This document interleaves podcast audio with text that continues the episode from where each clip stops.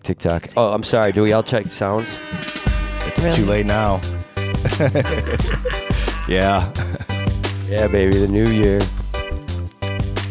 I got my weed socks, Jordan. Na, na, na, na, na. They're pretty na, cool. Na, na, na.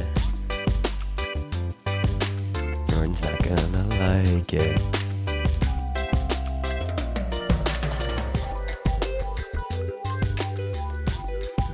Ah, happy January first and all. January first? Yeah, January first. Like the first January ever? Oh, twenty twenty is going to be a good year. I was told not to abbreviate twenty twenty. That if is you, correct. If you just put twenty down, people are saying do not do that because someone else will come along and put a different number after the twenty, like twenty eighteen. I don't know why would they do that, but... That's interesting. I guess, um, oh. So I have not. I have not been abbreviating twenty twenty. I don't even know when I would write it to abbreviate it. Besides, if you always put twenty twenty down, you always know you have perfect hindsight. Wow. That was good, Bob. He stopped in with it. I think that, wow, that was good. I like that. I didn't even see it coming. Man, oh, man. I'm looking at green grass out the window of the studio. I'm not liking that right now because we're in January and I should be wearing my winter beanie hat that Bob just got me for Christmas and thinking about going skiing tomorrow. But that's not my thought pattern, unfortunately. But they have, do have snow. Yeah, well, there's snow at Ski Mountains, yes. Everybody should know. Go to Brian Lane Ski Videos on YouTube. Oh, how about this, Bob? Really cool. A little plug, a little self-plug. I try not to do this too much, but uh, I I have a YouTube channel that makes trail maps come to life. This month, I quadrupled my views. Oh, congratulations. I have no clue how. Excuse me. And then you can go through all the analytics on your page, blah, blah, blah. So, by the way, everybody, please subscribe because I need one thousand subscribers. Then I can get some money off this page. But um, I had over four thousand views this month. All um, right. And ninety-five percent of them were from non-subscribers, which means either YouTube or there's some other kind of algorithm that's putting my videos out there now for people to actually like want to pick up on. Gore is my biggest playlist. I think I have twenty-two videos from there, and that's the that's the most. Um, so there's my there's my selfless plug. But no, go ahead. You, you got to do it. I mean, get yourself out there. Well, yeah, but plus they're really educational, folks. They're not you're, you're not watching me jump off stuff or people do stupid things. It's really just you're going to see the trail top to bottom, and you're going to learn about the map and, and make it come to life for you. So if you guys think you can't go to a big mountain, any family can go to Gore. Check out my videos. You can check it out. There's green circles. Your kids the, here at Bristol, they'll get on a trail, maybe a couple minutes, blah, blah, blah. They go to Bristol. They can go to Gore on a same pitch trail that lasts two miles, and you guys feel like you're lost in the wilderness while you're doing it. So, so go to Brian Lansky videos. Um, so there's my shameless plug. But now I'm very excited because I don't I'm not going to talk much today because I have a woman in the studio whose brother lived across the street from me for eighteen years, and the poor kid is actually allergic to marijuana pollen. Like he can't touch mm-hmm. it, put it next to his eyes, his mouth, it uh, gets all red. My next door neighbor Kurt um, Compton um, and his wife Kara live across the street. Their daughter is my son's best friend. They like are inseparable, like have been since they were they walked to school together every day of their life pretty much. Um, and she's the sweetest girl ever. She just had a trip to Australia. So her aunt is in the room with me. Um, And we met, I think, periphery maybe once or twice at family parties across the street because I would go to a lot of the kids' birthday parties, and her husband is here as well. Um, and they're they're the traveling fools. These guys are everywhere because she is busy in the industry that is taking off, this cannabis industry. So I introduce you, and I hope to say the name correctly, Karen Tobin. Is that, that correct? That is correct. Holy smokes. I always get nervous about that the first you time. You did good. Thank you for having me. I'm excited to be here. Welcome to the studio. It's nice. Oh, man. It's nice. So uh, we just met recently. We've had good discussions about the industry. And um, tell tell people a little bit about uh, this awesome software program. Like what, what, what really made it so... By the way, Bob, it's a little caveats for her because I got to lead her in a couple directions. She's helped write policy in state for cannabis. Wow. For states. She's given... spoken to large groups, I'm sure, down in D C, I believe, all the way up to different state levels. You have someone in front of you that wrote wrote a software. I, I can't give her enough kudos already because I'm so, I was so impressed when I heard her list the other day. Thank so you. let me let me let you speak. I apologize, but there there's your there's your intro. Thank you. That was a nice intro. So yes, it's funny that my husband's here and he's looking at me. So I jumped into the space about uh, about five years ago. I had a really good job, did really well, had a nice profession. Everything was great. And then I decided I was bored. And I looked at this industry and there was some really good opportunity there. So my background's in legal, regulatory compliance, financial services, all that fun, boring stuff, right? Um, and I did that in the real estate market. So I did it through the, the crash of the housing market. And in that, I had an opportunity to write some software that was able to facilitate the laws that were a result of that crash. And when cannabis started to come online, I saw the same thing. State-specific rules, state-specific guidelines. And I wrote some software to kind of unify all of those differences between the states. It put me on the ground about five years ago. Gary was uh, not excited about it at all because, like I said, things were good, but this is a once-in-a-lifetime opportunity for this industry, for people in this industry, and to bring this plant to people and make it accessible. So there's good in it. Um, so that's what allowed me to do it. So yeah, I've been on the ground for about five years. It feels like thirty. I've crossed over to hemp as well, worked in thirty-two different states, three different countries. That's the background. What do you think, Bob? Yeah. Okay. She's, she's got me beat in the traveling department. Okay. Let's talk about travel first. Cause me and Bob love talking about travel. And no, that's such a big piece of life. Like it's not just about work. It's about the experiences you have during your travel. Oh yeah. So tell sure. me about some of your, uh, so, some of your cool, uh, like experiences. The or first people you dispensary met. I ever went into. Oh, cool. Yeah. Tell me about that. That's a good story. Come on. Okay. Colorado. How old were you? Like how far, how long? Well, I don't know. It was about, It was it was shortly after they legalized. It was shortly after they legalized. I decided to go out to, to Colorado and check it out, right? And it was unbelievable. Walked into my first dispensary, was so overwhelmed by the fact that I could just buy this. I couldn't even make the purchase. I just gave my friend that I was with my card, and I was like, you do it. You pick it out. I don't know what's going on here because it was such a special moment for me. Um, and I think for a lot of people, and it was magical. So that was a beautiful trip to Colorado, got to see some beautiful things there, you know, mountains, all that fun stuff. And then have traveled subsequently on a regular basis, which is hard. I'm a mom. I'm a soccer mom, right? So that's been a unique position as well, not just being away from the children, but being in an industry and doing it five years ago, which was really early. This is still really early. But coming out five years ago and jumping into it, that was difficult as well because we had to manage that in our hometown and in the state of New York, which is still illegal, right?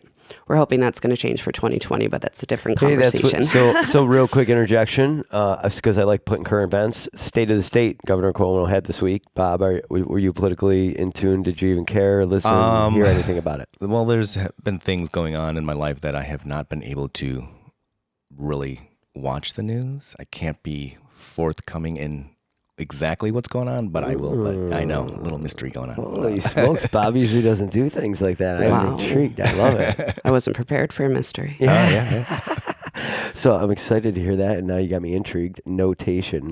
Bob is being coy.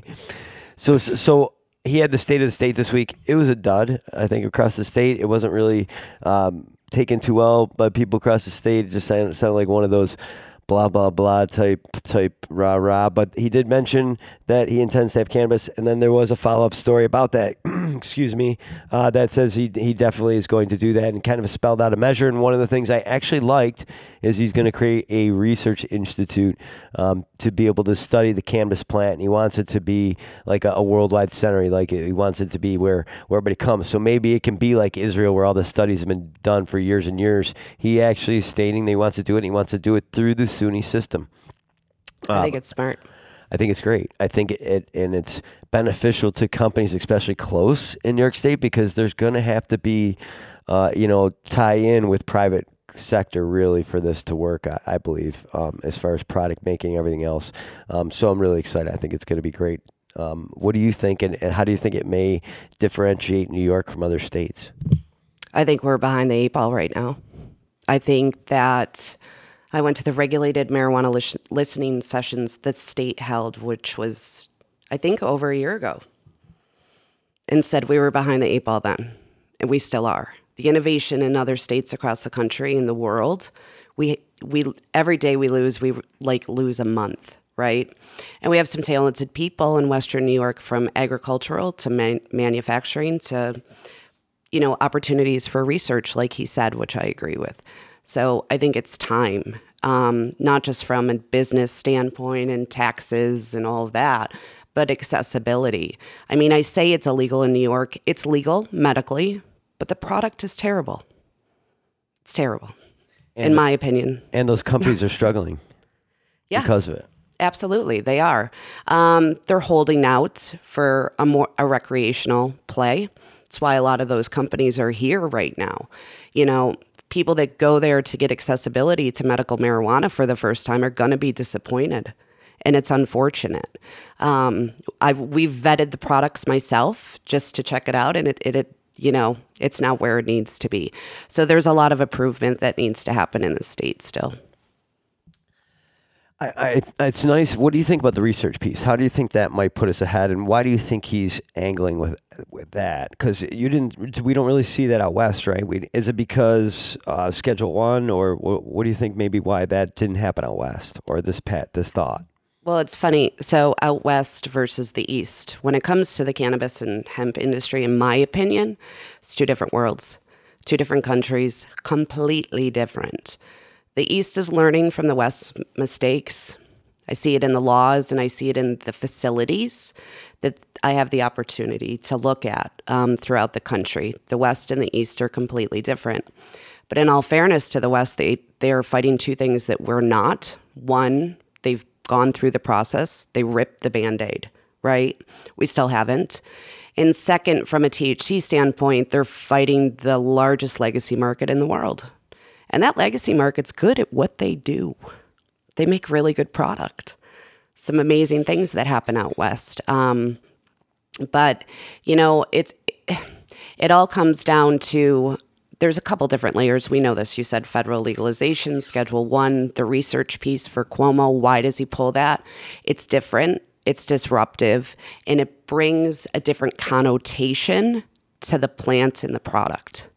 It makes it sound more acceptable to certain people and companies. It, he's packaging it different.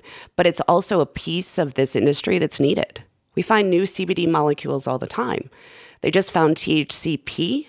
And C B D P, um, they found them, I think, last week. There's a really good, a couple good articles out there. I would look it up. T H C P is thirty times more psychoactive than Delta nine. It's very interesting. So the the scientist or the the innovation and the responsible application of applied sciences is a moving goalpost in this industry, and it'll continue to be for the next ten years. And it's exciting stuff, right? So I think that the research part of it is a good play. And I think it will help New York make up some of the ground that they've lost by not by not pushing this forward yet. Also this week, I was at a conference in Morrisville, which I thought was phenomenal. It was put on by Jennifer Gilchrist Jenkins, the professor there. And they've been working with the industrial side, now dabbling into the C B D side. I'm really impressed. Morrisville is my alma mater, as as many people know, and to spend time at my alma mater was really um, ironic, um, emotional. It, it was weird that I, I, the room that I wrote for the Morrisville Chimes um, was the room where one, two of the breakout sessions were, where I sat in and talked to um, some some really players in the industry, and, and it was nice and refreshing uh, that I didn't see the. Everybody wanted to work together. It was mostly growers. There was only a handful of processors, um, but it didn't. And growers obviously are frustrated now because there's a lot of hemp that was grown in New York State. Um, but there was some good uh, ag and markets was there. They had two people representing. Um, they regularly jumped into the conversation to answer any questions. It wasn't one of those things where they're sitting on the side, like like they gave a presentation. Excuse me. And then they also were continuing with it. Um, and then there was a small business advocate um, from the federal government there. There was a good, diverse mix. There was uh, a reporter from U S A Today. And everybody just sat at these roundtable discussions, three breakout sessions. And I, I was really refreshed to see that. And I, did you ever see that out west early on in any capacity? I would say not early on um, because nobody knew what they were doing. And they still don't. um, but they're learning. And this is a good example of what I was talking about earlier, the, the East learning from the West, right?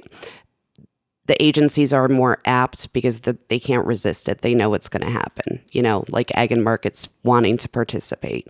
I mean, up to six months, around six months ago, I had to work with uh, the Port Authority in California still because they quarantined twenty-five thousand pounds of hemp.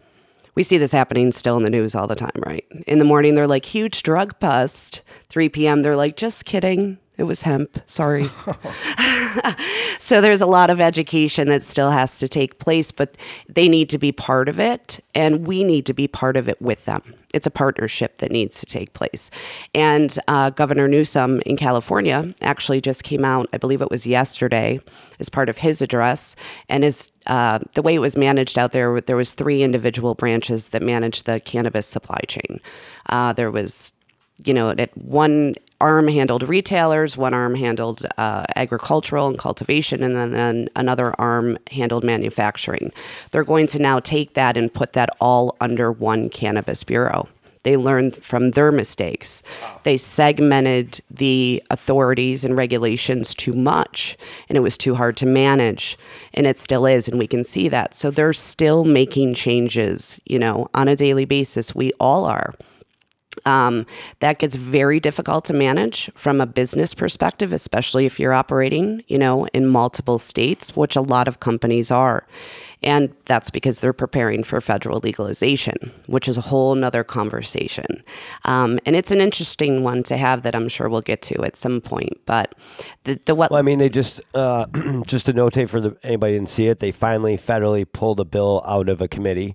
Um, and, and you can speak to that. I'm sure you're way more educated on that than well, there, I am. But there's it, a few. Which one? There's a f- oh, there's a few floating around out there. What uh, the state's bill? No, no, the federally, the federal one that just finally came out, and I think it's at uh, I think it's in the Senate or, or oh, the banking bill. Uh, right. No, no, I'm talking about the actual one that talked about T H C, where they're talking about uh, potential. Uh, Basically, nationwide expunging people's criminal records, almost decriminalization. Oh yes, yes, yes. There's a well, okay, the lightweight one. Yeah, know, there yeah. are. I'm there's sorry, a few of those out there. No, it's okay. Me either. There's two major ones out there. One is called the States Bill, and one is the uh, Safe Banking Act. And then there are a few other ancillary bills out there, which I guess we can jump into that a little bit in regards to federal legalization. Um, everyone has always kind of been expecting a flip of a switch. Today it's illegal and tomorrow it's going to be legal. You know, that's I don't think that's how we're going to see federal legalization. I think it's going to be throughout a process of smaller bills. Once, let's say, the Safe Banking Act passes and everyone has access um, to financial institutions, because I can tell you they don't right now, and that's another Un, unbelievable hurdle these companies and organizations have to go through on a daily basis. But I think what we will see is the passing of individual bills that will finally give a sense of federal legalization. I don't think that we'll see an actual bill. I think it'll be through bits and pieces, and that's what will happen.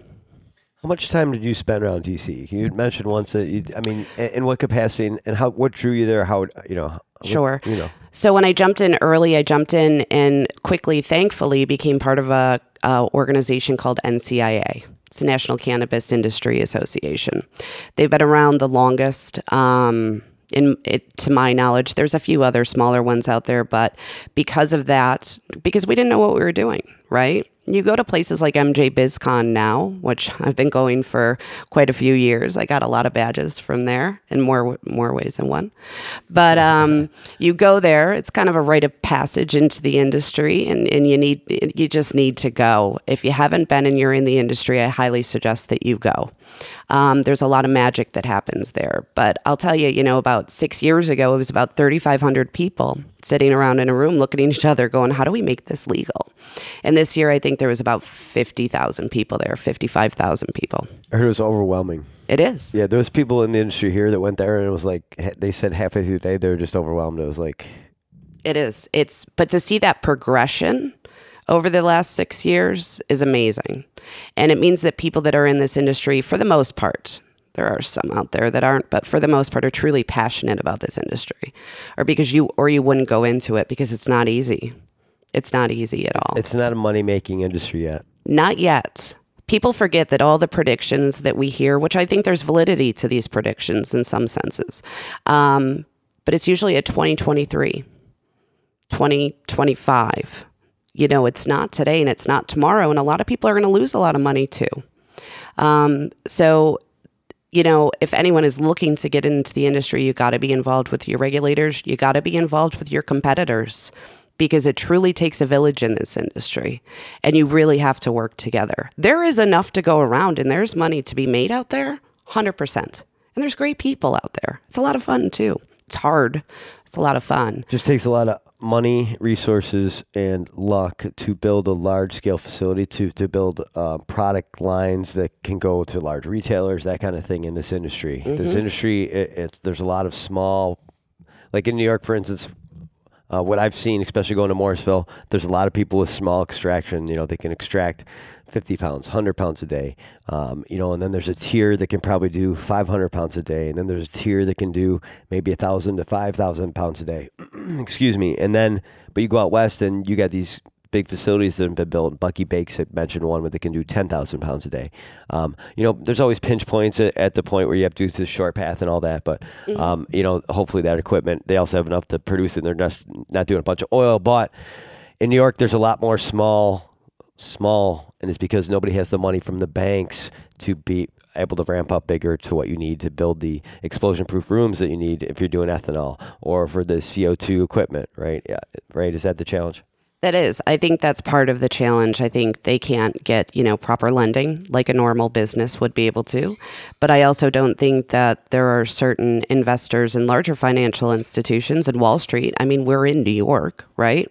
That until that there's more of these individualized bills that push, not that full federal legalization, that they will pony up and put some more money in. Um, out west, I agree, it's large. There's a lot of large extraction facilities. So I do uh, compliance work, like we've talked about. I'm doing work at a facility right now that can extract over twenty thousand pounds a day. It's a lot. It's a lot. That's amazing. I would love to see a facility like that. It's oh, beautiful. Man. I can imagine. It's a design build. It's a, it's a gorgeous facility. Um, it's, you know, it's way tucked away out in the desert of uh, California, but there's a few of those out there. Um, now, who do you work for? Can you? I mean, can you say? Are you loud? I mean, you don't have to. If you, you don't have to, I'm not pushing. Well, I work for I a lot. I work for the people. I like that. Um, An advocate. Yeah, Gary's advocate Gary's making faces at me over here. I like that. It's a, yeah, good stuff. So, uh, so, anyways, um, you you're you're employed by a company that can do extraction all the way down. Like, explain the company. You don't have to name name, but oh no, they're just a large uh, scale, vertically integrated um, extraction facility. They do hemp, but they also have a T H C arm of their business as well. So they're in both sides of the market. Um, it's, now, are they G M P certified out there? How, yeah. How's this roll? Yeah, yeah, absolutely. G M P certification. So all of this art is moving to and I S O and the variations of I S O certifications, but standardization in this industry in general is something that is also a moving goalpost. And that's where that research will come into play. Once we have the appropriate data, Um, and the right eyes on it, I think we'll be able to put the right standards in place, because that's a whole nother piece of the puzzle as well. But yeah, this this company does it all. Um, I enjoy rolling my sleeves up and getting involved in the industry, but it's a commitment. It's a huge responsibility. Um, this industry requires sixteen hours a day, usually seven days a week. You don't really get to take a break if you want to do it and make it to twenty twenty-three, because between here and there, there's going to be a reckoning. There will be. Um, so that's why it's going to be important for people to have strategic partnerships now, like the list you gave earlier about the things that they need to do. And I think that's the other reason that New York is playing it a little bit safer as well, with a little bit smaller um, in regards to their facilities and things like that. But this is all new for the East Coast. It's not really new for the West Coast. You know, when it it's kind of the joke when you say to people, how long have you been in the industry? They're like, five years legally. fifteen years, like lifetime, right? Because it's not like the one day it became legal, everyone was like, okay, let me look into this. It's been a while. So I think they have a lot more experience out there than we do out here. But from a business standpoint, you look at Massachusetts, and I think at the end of the year, I don't know, maybe about ten licensed dispensaries were online at the end of the year, maybe fifteen, not many, but they pulled in four hundred twenty million dollars in one year. Divide that across fifteen dispensaries. You take that and you do the same math in places like California and in Colorado and Oregon, where unfortunately the T H C market is just a little bit of a disaster right now. And I'm sorry to any of my friends in Oregon, but you know that it's true as well.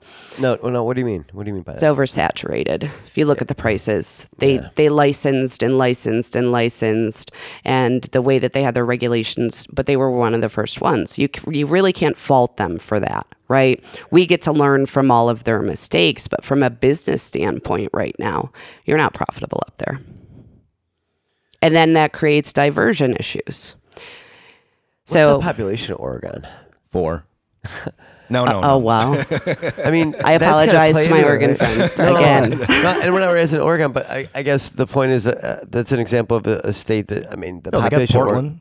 Or- Portland's a big, big state there, oh, or city. A city, yeah, yeah, obviously, and then you're close to Canada there, but I, I don't know. I'm thinking about states that have big population centers, you know, and, and like California, California, New York, they're predicted to be the largest. Illinois and Florida will also be additionally um, profitable in the T H C market. I think a lot of your East Coast states will. I think the West Coast is a completely different situation, but Um, the only way that, honestly, you're going to be able to combat the, the black market or the illicit market is they got to reduce taxes. You cannot be taxing this product at a forty percent markup. You can't. It, it takes away the accessibility. You can't make it accessible, but not at a forty percent markup when I can buy something a lot better across the street at half the price. Yeah, and the medical marijuana companies here in New York, they're all struggling, and part of it is because they can't make consistent products, so the, the word is out on the street that it's not so good, and that's why the numbers, remember when Flowered Wellness was on with us, Bob, and there, we were surprised at how few people have medical marijuana cards. That's that whole cycle. It's nobody wants to get the cards because purchasing those products aren't good anyways, and they're more expensive. So I can go to my buddy who's making butter and get cookies instead of going to that dispensary um, and bypass the whole thing. Right. Where, where good and putting good recreational out there will now put that money into the stream and have more people producing products and studying and researching how to make them correctly. That is correct. And you have to make the supply chain accessible to people, not just large companies. If you look at the people that, and people can do their own research as far as who the medical companies are in the state of New York and what is available on our marketplace. These aren't people that are uh, necessarily skilled in this industry. There's a lot of other companies out there or people or people with ideas or opportunities, but they don't have the checkbook to be able to bring that to fruition.